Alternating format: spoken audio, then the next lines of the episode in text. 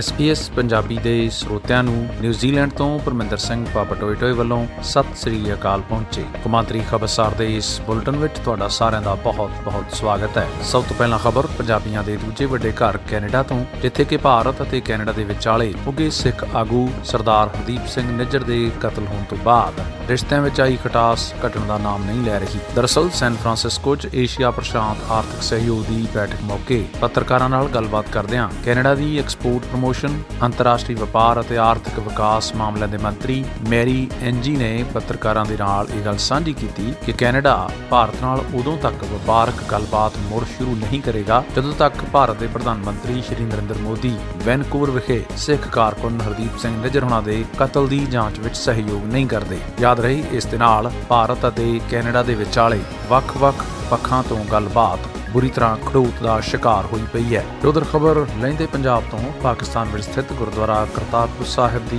ਹਦੂਦ ਵਿੱਚ ਬੀਤੀ ਰਾਤ ਆਯੋਜਿਤ ਪਾਰਟੀ ਵਿੱਚ ਸ਼ਰਾਬ ਅਤੇ ਮੀਟ ਪਰੋਸਣ ਦਾ ਮਾਮਲਾ ਸਾਹਮਣੇ ਆਉਣ ਤੋਂ ਬਾਅਦ ਨਵੇਂ ਵਿਵਾਦ ਛਿੜ ਗਏ ਨੇ। ਇਹ ਜਸ਼ਨ ਗੁਰਦੁਆਰਾ ਸਾਹਿਬ ਦੀ ਦਰਸ਼ਨੀ ਡਿਊਟੀ ਤੋਂ ਤਕਰੀਬਨ 15 ਤੋਂ 20 ਫੁੱਟ ਦੀ ਦੂਰੀ ਤੇ ਕੀਤੇ ਗਏ ਦੱਸੇ ਜਾਂਦੇ ਨੇ। ਇਸ ਘਟਨਾ ਕਾਰਨ ਵਿਸ਼ਵ ਪ੍ਰਸਿੱਧ ਧਾਰਮਿਕ ਸਥਾਨ ਦੇ ਕਾਰਜਕਾਰੀ ਅਧਿਕਾਰੀ ਯਾਨੀ ਸੀਈਓ ਜਨਾਬ ਮੁਹੰਮਦ ਅਬੂਬਕਰ ਆਫਤਾਬ ਕੁਰੈਸ਼ੀ ਬਹੁਤ ਸਾਰੇ ਸਵਾਲਾਂ ਦੇ ਵਿੱਚ ਘਿਰ ਗਏ ਨੇ। ਭਾਵੇਂ ਕਿ ਇਸ ਤੋਂ ਪਹਿਲਾਂ ਗੁਰਦੁਆਰਾ ਸਾਹਿਬ ਦੇ ਹੈੱਡ ਗ੍ਰੰਥੀ ਸਾਹਿਬ ਨੇ ਇਹ ਬਿਆਨ ਦਿੱਤਾ ਸੀ ਕਿ ਅਜਿਹੀ ਕੋਈ ਵੀ ਪਾਰਟੀ ਗੁਰਦੁਆਰਾ ਸਾਹਿਬ ਕੰਪਲੈਕਸ ਦੇ ਵਿੱਚ ਨਹੀਂ ਕੀਤੀ ਗਈ ਅਤੇ ਪੰਜਾਬ ਦੀ ਵਿਧਾਨ ਸਭਾ ਦੇ ਸਪੀਕਰ ਸਰਦਾਰ ਕੁਲਤਾਰ ਸਿੰਘ ਸੰਧਵਾ ਨੇ ਇਸ ਮਾਮਲੇ ਵਿੱਚ ਹੈੱਡ ਗ੍ਰੰਥੀ ਨੂੰ ਕਲੀਨ ਚਿੱਟ ਵੀ ਦੇ ਦਿੱਤੀ। ਲੇਕਿਨ ਸਿੱਖਾਂ ਦੀ ਸਰਮੌਰ ਸੰਸਥਾ ਸ਼੍ਰੋਮਣੀ ਗੁਰਦੁਆਰਾ ਪ੍ਰਬੰਧਕ ਕਮੇਟੀ ਵੱਲੋਂ ਇਸ ਮਾਮਲੇ ਦਾ ਸਖਤ ਨੋਟਿਸ ਲਿਆ ਗਿਆ। ਇੰਨਾ ਹੀ ਨਹੀਂ, ਦਿੱਲੀ ਸਿੱਖ ਗੁਰਦੁਆਰਾ ਪ੍ਰਬੰਧਕ ਕਮੇਟੀ ਵੱਲੋਂ ਵੀ ਇਸ ਮਾਮਲੇ ਨੂੰ ਸਵਾਲਾਂ ਦੇ ਘੇਰੇ ਵਿੱਚ ਲਿਆਉਣ ਤੋਂ ਬਾਅਦ ਹੈੱਡ ਗ੍ਰੰਥੀ ਅਤੇ ਪਾਕਿਸਤਾਨ ਦੀ ਗੁਰਦੁਆਰਾ ਪ੍ਰਬੰਧਕ ਕਮੇਟੀ ਨਾਲ ਖਤੋ ਕਿਤਾਬਤ ਕੀਤੀ ਜਾ ਰਹੀ ਹੈ। ਜ਼ਿਕਰਯੋਗ ਹੈ ਕਿ ਇਸ ਪਾਰਟੀ ਵਿੱਚ ਗੁਰਦੁਆਰਾ ਸ੍ਰੀ ਕਰਤਾਰਪੁਰ ਸਾਹਿਬ ਦੇ ਹੈੱਡ ਗ੍ਰੰਥੀ ਗਿਆਨੀ ਗੋਬਿੰਦ ਸਿੰਘ ਵੀ ਸ਼ਾਮਲ ਹੋਏ। ਇਸੇ ਤਰ੍ਹਾਂ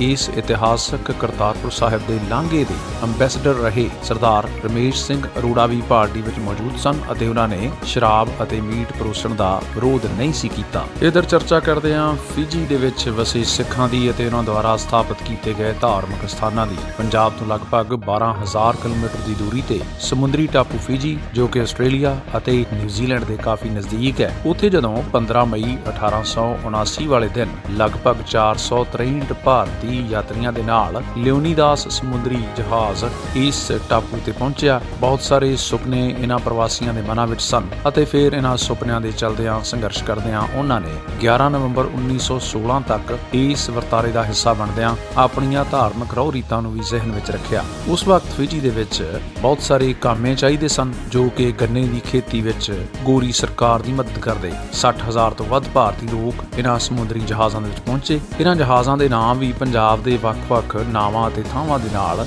ਜਾਣੂ ਤਰੀਕੇ ਨਾਲ ਰੱਖੇ ਗਏ, ਜਿਵੇਂ ਕਿ ਫਾਜ਼ਿਲਕਾ, ਸਤਲੁਜ ਅਤੇ ਚਨਾਬ। ਪੰਜਾਬੀ ਜਾਂ ਸਿੱਖ ਰੋਜ਼ਗਾਰ ਵਾਸਤੇ ਘਰੋਂ ਬਾਹਰ ਨਿਕਲ ਕੇ ਜਿੱਥੇ ਮਿਹਨਤ ਮੁਸ਼ਕਲ ਨਾਲ ਕਾਮਯਾਬ ਹੋਏ, ਉੱਥੇ ਉਹਨਾਂ ਨੇ ਆਪਣੇ ਘਰ ਕੱਚੇ ਹੋਣ ਦੇ ਬਾਵਜੂਦ ਪੱਕੇ ਗੁਰੂ ਘਰਾਂ ਦਾ ਨਿਰਮਾਣ ਕੀਤਾ। ਅਜਿਹੀ ਭਾਵਨਾ ਦੇ ਵਿੱਚੋਂ 1923 ਦੇ ਵਰੇ ਦੌਰਾਨ ਗੁਰਦੁਆਰਾ ਸਾਹਿਬ ਦੇਸ਼ ਦੀ ਰਾਜਧਾਨੀ ਸੋਵਾ ਵਿਖੇ ਇੱਕ ਛੋਟੇ ਸ਼ਹਿਰ ਸਾਮਾਬੁਲਾ ਦੀ ਪਹਾੜੀ ਟੀਸੀ ਉੱਤੇ ਸਥਾਪਿਤ ਕਰ ਲਏ ਗਏ। ਇਹਨਾਂ ਸਿੱਖਾਂ ਨੇ ਬਹੁਤ ਕਮਾਲ ਦੇ ਨਾਲ ਉੱਥੇ ਆਸ-ਪਾਸ ਦੇ ਭਾਈਚਾਰੇ ਦੀ ਮਦਦ ਵੀ ਕੀਤੀ ਤੇ ਆਖਰਕਾਰ ਬੀਤੇ ਦਿਨੀ ਸਾਮਾਬੁਲਾ ਗੁਰਦੁਆਰਾ ਸਾਹਿਬ ਵਿਖੇ 100 ਸਾਲਾ ਸਥਾਪਤੀ ਜਸ਼ਨ ਬਣਾਏ ਗਏ। ਭਾਵੇਂ ਕਿ ਸਿੱਖਾਂ ਦੀ ਗਿਣਤੀ ਹੁਣ ਉੱਥੇ ਮੁੱਠੀ ਭਰ ਰਹਿ ਗਈ ਹੈ, ਇਸ ਦੇ ਬਾਵਜੂਦ ਦੂਸਰੇ ਮੁਲਕਾਂ ਤੋਂ ਆਏ ਸਿੱਖਾਂ ਨੇ ਰੌਣਕਾਂ ਲਾ ਦਿੱਤੀਆਂ। ਇੱਥੇ ਵੀ ਯਾਦ ਕਰਾਉਣਾ ਚਾਹਾਂਗੇ ਕਿ ਸਨ 1940 ਦੇ ਵਿੱਚ ਜੀਵਨ ਸਿੰਘ ਨਾਮ ਦੇ ਸਿੱਖ ਨੇ ਪੁਲਿਸ ਦੇ ਵਿੱਚ ਨੌਕਰੀ ਕੀਤੀ ਅਤੇ ਪੁਲਿਸ ਕਾਰਪੋਰਲ ਦੇ ਅਹੁਦੇ ਤੱਕ ਪਹੁੰਚੇ। ਇੰਨਾ ਹੀ ਨਹੀਂ, ਫੀਜੀ ਦੇ 2 ਡਾਲਰ ਦੇ ਨੋਟ ਉੱਤੇ ਇੱਕ ਸਿੱਖ ਕਿਸਾਨ ਦੀ ਫੋਟੋ ਵੀ ਛਪੀ ਮਿਲਦੀ ਹੈ। ਇਸ ਵੇਲੇ ਲਗਭਗ 1500 ਦੇ ਕਰੀਬ ਸਿੱਖ ਪੰਜ ਗੁਰਸਥਾਨਾਂ ਦੇ ਨਾਲ ਪੂਰੇ ਟਾਪੂ ਵਿੱਚ ਜੁੜੇ ਹੋਏ ਨੇ ਅਤੇ ਪੰਜ ਸਿੱਖ ਵਿਦਿਅਕ ਅਦਾਰੇ ਵੀ ਪੂਰੇ ਮੁਲਕ ਦੀ ਸੇਵਾ ਵਿੱਚ ਹਾਜ਼ਰ ਨੇ। ਤੇ ਉਧਰ ਖਬਰ ਲੈਂਦੇ ਪੰਜਾਬ ਤੋਂ, ਸਾਂਝੇ ਪੰਜਾਬ ਦੀ ਰਾਜਧਾਨੀ ਰਹੇ ਲਾਹੌਰ ਵਿੱਚ ਹਵਾ ਦੀ ਗੁਣਵੱਤਾ ਬਹੁਤ ਖਤਰਨਾਕ ਹੱਦ ਤੱਕ ਪ੍ਰਦੂਸ਼ਿਤ ਹੋ ਗਈ ਹੈ। 에ਅਰ ਕੁਆਲਿਟੀ ਇੰਡੈਕਸ ਯਾਨੀ AQI ਦੇ ਮੁਤਾਬਕ ਇਹ ਮਾਪਦੰਡ 470 ਤੇ ਪਹੁੰਚ ਗਿਆ ਹੈ। ਪਾਕਿਸਤਾਨ ਦੇ ਦੂਜੇ ਵੱਡੇ ਸ਼ਹਿਰ ਕਰਾਚੀ ਵਿੱਚ ਇਸ ਦੀ ਗੁਣਵੱਤਾ 204 ਹੈ। ਹਾਲਾਤ ਇਹ ਨੇ ਕਿ ਧੁੰਦ ਕਾਰਨ ਸ਼ਹਿਰ ਦੇ ਵਿੱਚ ਵਿਜ਼ਿਬਿਲਟੀ ਘਟ ਗਈ ਹੈ ਅਤੇ ਇਸ ਪ੍ਰਦੂਸ਼ਿਤ ਹਵਾ ਦੀ ਵਜ੍ਹਾ ਨਾਲ ਲਾਹੌਰ ਦੇ ਵਸਨੀਕਾਂ ਨੂੰ ਸਾਹ ਦੀ ਸਮੱਸਿਆ, ਅੱਖਾਂ ਵਿੱਚ ਜਲਨ ਅਤੇ ਚਮੜੀ ਦੇ ਰੋਗਾਂ ਦੀ ਸ਼ਿਕਾਇਤ ਹੋ ਗਈ ਹੈ। ਇਹਨਾਂ ਹਾਲਾਤਾਂ ਦੇ ਚੱਲਦਿਆਂ ਪੰਜਾਬ ਦੀ ਕਾਰਜਕਾਰੀ ਸਰਕਾਰ ਨੇ ਪੰਜਾਬ ਦੇ ਵਿਦਿਅਕ ਅਦਾਰਿਆਂ ਨੂੰ ਬੰਦ ਰੱਖਣ ਦਾ ਫੈਸਲਾ ਲਿਆ ਹੈ। ਉਧਰ ਅਮਰੀਕਾ ਦੇ ਰਾਜ ਕੈਲੀਫੋਰਨੀਆ ਦੇ ਵਿੱਚ ਲੰਮੇ ਸਮੇਂ ਤੋਂ ਸਿੱਖਾਂ ਦੀ ਆਬਾਦੀ ਸਫਲਤਾ ਦੇ ਨਾਲ ਆਪਣੇ ਝੰਡੇ ਗੱਡਦੀ ਰਹੀ ਹੈ ਤੇ ਆਖਰਕਾਰ ਉਹਨਾਂ ਦੇ ਸੰਘਰਸ਼ ਦੇ ਮੱਦੇਨਜ਼ਰ ਸੈਕਰਾਮੈਂਟੋ ਕਾਉਂਟੀ ਦੇ ਸ਼ਹਿਰ ਐਲਕ ਗਰੋਵ ਸਿਟੀ ਵੱਲੋਂ ਨਵੰਬਰ ਮਹੀਨੇ ਨੂੰ ਸਿੱਖ ਜਾਗਰੂਕਤਾ ਅਤੇ ਧੰਨਵਾਦ ਮਹੀਨੇ ਵਜੋਂ ਮਨਾਇਆ ਜਾਣ ਲੱਗਾ ਹੈ। ਇਸ ਸੰਬੰਧੀ ਸਿਟੀ ਕੌਂਸਲ ਦੀ ਮੀਟਿੰਗ ਵਿੱਚ ਇੱਕ ਪ੍ਰੋਕਲਾਮੇਸ਼ਨ ਜਾਰੀ ਕੀਤਾ ਗਿਆ, ਜਿਸ ਵਿੱਚ ਸਿੱਖਾਂ ਵੱਲੋਂ ਅਮਰੀਕਾ ਦੇ ਵਿੱਚ ਪਾਏ ਮੁੜਮੁੱਲੇ ਯੋਗਦਾਨ ਨੂੰ ਵੀ ਤਾਰੀਫ ਦੇ ਕਾਬਲ ਸਮਝਿਆ ਗਿਆ। ਦੂਜੇ ਪਾਸੇ ਸਿਟੀ ਦੇ ਕਮਿਸ਼ਨਰ ਗੁਰ ਜਤਿੰਦਰ ਸਿੰਘ ਰੰਧਾਵਾ ਨੇ ਇਹ ਗੱਲ ਮੰਨਿਆ ਕਿ ਭਾਵੇਂ ਸਿੱਖਾਂ ਨੇ ਅਮਰੀਕਾ ਦੀ ਆਰਥਿਕਤਾ ਦੇ ਵਿੱਚ ਵੱਡਾ ਯੋਗਦਾਨ ਪਾਇਆ, ਲੇਕਿਨ ਹਾਲੇ ਤੱਕ ਉਹਨਾਂ ਦੀ ਪਹਿਚਾਣ ਅਮਰੀਕਾ ਵਿੱਚ ਉਨੀ ਨਹੀਂ ਬਣੀ ਜਿੰਨੀ ਬਣਨੀ ਚਾਹੀਦੀ ਸੀ। ਇਧਰ ਨਿਊਜ਼ੀਲੈਂਡ ਤੋਂ ਖਬਰ ਕਿ ਨਰਮ ਵੀਜ਼ਾ ਸ਼ਰਤਾਂ ਦੇ ਚਲਦਿਆਂ ਅਤੇ ਕਾਗਜ਼ਾਂ ਦੀ ਕਲਾਕਾਰੀ ਨਾਲ ਇੱਥੇ ਕਾਮੇ ਪ੍ਰਵਾਸੀਆਂ ਨੂੰ ਬੁਲਾ ਕੇ ਸ਼ੋਸ਼ਣ ਕਰਨ ਵਾਲੇ ਆਕਲੈਂਡ ਦੇ ਇੱਕ ਬਾਰ ਤੇ ਰੈਸਟੋਰੈਂਟ ਦੇ ਮਾਲਕ ਨੂੰ ਗ੍ਰਿਫਤਾਰ ਕੀਤਾ ਗਿਆ ਹੈ। ਵਪਾਰ, ਨਵੀਨਤਾ ਤੇ ਰੋਜ਼ਗਾਰ ਮੰਤਰਾਲੇ ਨੇ ਬੀਤੇ ਦਿਨੀ ਇੱਕ ਮੀਡੀਆ ਰਿਲੀਜ਼ ਦੇ ਵਿੱਚ ਇਹ ਗੱਲ ਆਖੀ ਹੈ ਕਿ 53 ਸਾਲਾ ਵਿਅਕਤੀ ਨੂੰ 17 ਨਵੰਬਰ ਵਾਲੇ ਦਿਨ ਸੰਭਾਵਿਤ ਪ੍ਰਵਾਸੀ ਸ਼ੋਸ਼ਣ ਨਾਲ ਜੁੜੇ ਇੱਕ ਘਰ ਦੀ ਤਲਾਸ਼ੀ ਲੈਣ ਤੋਂ ਬਾਅਦ ਗ੍ਰਿਫਤਾਰ ਕਰ ਲਿਆ ਗਿਆ ਹੈ। ਨਿਊਜ਼ੀਲੈਂਡ ਵਿੱਚ ਇਮੀਗ੍ਰੇਸ਼ਨ ਐਕਟ 2009 ਦੀ ਧਾਰਾ 351 ਦੇ ਤਹਿਤ ਇਸ ਵਿਅਕਤੀ ਨੂੰ ਸ਼ੋਸ਼ਣ ਦਾ ਦੋਸ਼ੀ ਪਾਇਆ ਗਿਆ ਜਿਸ ਦੇ ਵਿੱਚ ਵੱਧ ਤੋਂ ਵੱਧ 7 ਸਾਲ ਦੀ ਕੈਦ ਜਾਂ ਫਿਰ 1 ਲੱਖ ਡਾਲਰ ਦਾ ਜੁਰਮਾਨਾ ਹੁੰਦਾ ਹੈ। ਤੇ ਉਧਰ ਵੈਟੀਕਨ ਸਿਟੀ ਵਿੱਚ ਵਸਦੇ ਪੋਪ ਫ੍ਰਾਂਸਿਸ ਨੇ ਸਿੱਖਾਂ ਦੀ ਸ਼ਲਾਘਾ ਕੀਤੀ ਹੈ। ਦਰਅਸਲ, ਇੱਕ ਵਫਦ ਨੂੰ ਉਹ ਮਿਲ ਰਹੇ ਸਨ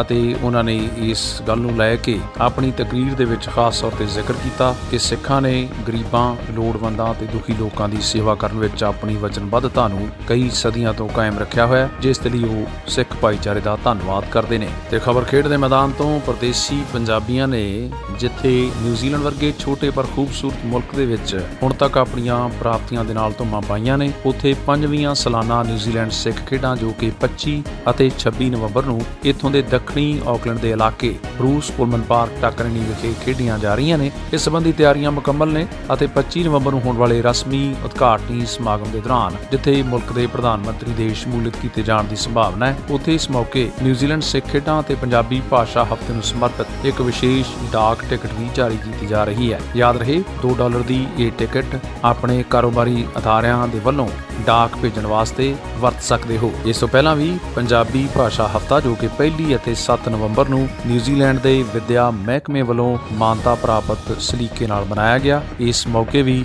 ਇੱਕ ਯਾਦਗਾਰੀ ਟਿਕਟ ਲੋਕਾਂ ਨੂੰ ਸਮਰਪਿਤ ਕੀਤੀ ਗਈ ਸੀ। ਇਹ ਵੀ ਯਾਦ ਕਰਵਾ ਦਈਏ ਕਿ ਨਿਊਜ਼ੀਲੈਂਡ ਦੇ ਵਿੱਚ ਹਾਲੇ ਵੀ ਗੱਠਜੋੜ ਵਾਲੀ ਸਰਕਾਰ ਆਪਣਾ ਅੰਤਮ ਰੂਪ ਨਹੀਂ ਪੇਸ਼ ਕਰ ਸਕੀ। ਸਿਰਫ ਇੰਨਾ ਸਪਸ਼ਟ ਹੋ ਸਕਿਆ ਕਿ ਨਿਊਜ਼ੀਲੈਂਡ ਵਿੱਚ ਆਉਣ ਵਾਲੀ ਸਰਕਾਰ ਨੈਸ਼ਨਲ ਪਾਰਟੀ, ਐਕਟ ਪਾਰਟੀ ਅਤੇ ਨਿਊਜ਼ੀਲੈਂਡ ਫਰਸਟ ਪਾਰਟੀ ਦੇ ਗੱਠਜੋੜ ਦੇ ਤੌਰ ਤੇ ਸੱਤਾ ਦੇ ਸੰਘਾਸਨ ਉੱਤੇ ਬਿਰਾਜਮਾਨ ਹੋਵੇਗੀ। ਤੇ ਬੁਲਟਨ ਦੇ ਆਖਰ ਵਿੱਚ ਖਿਆਲਾ ਕਲਾਂ ਜ਼ਿਲ੍ਹਾ ਮਾਨਸਾ ਦੇ ਨਾਲ ਸੰਬੰਧਿਤ ਨਵੇਂ ਪੂਰ ਦੇ ਕਵੀ ਹਰਮਨਜੀਤ, ਜਿਸ ਨੇ ਆਪਣੀ ਕਿਤਾਬ ਰਾਣੀ ਤੱਤ ਦੇ ਵਿੱਚ ਬਹੁਤ ਖੂਬਸੂਰਤ ਖਿਆਲ ਪ੍ਰਗਟ ਕੀਤੇ ਨੇ, ਉਹਨਾਂ ਦਾ ਇੱਕ ਅੰਦਾਜ਼ ਪੇਸ਼ ਕਰ ਰਹੇ ਹਾਂ। ਕਾਫੂਸ ਦੇ ਰੂਟ ਸੀ ਥੱਪਣੇ ਸਮਿਆਂ ਦੇ ਅਵਤਾਰਾਂ, ਕਾਨਿਆਂ ਨੇ ਸੀ ਮਹਿਲ ਕਹਾਉਣਾ, ਸ੍ਰੀ ਸਾਹਿਬ ਤਲਵਾਰਾਂ, ਕੱਚੀ ਗੜੀ ਚੋਂ ਕੀ ਲੱਭਦਾ ਹੈ ਰੇਤਾ, ਮਿੱਟੀ ਗਾਰਾ, ਪਰ ਉਸ ਗੜੀ ਚੋਂ ਕੀ ਨਾ ਲੱਭਾ ਕੜਕ।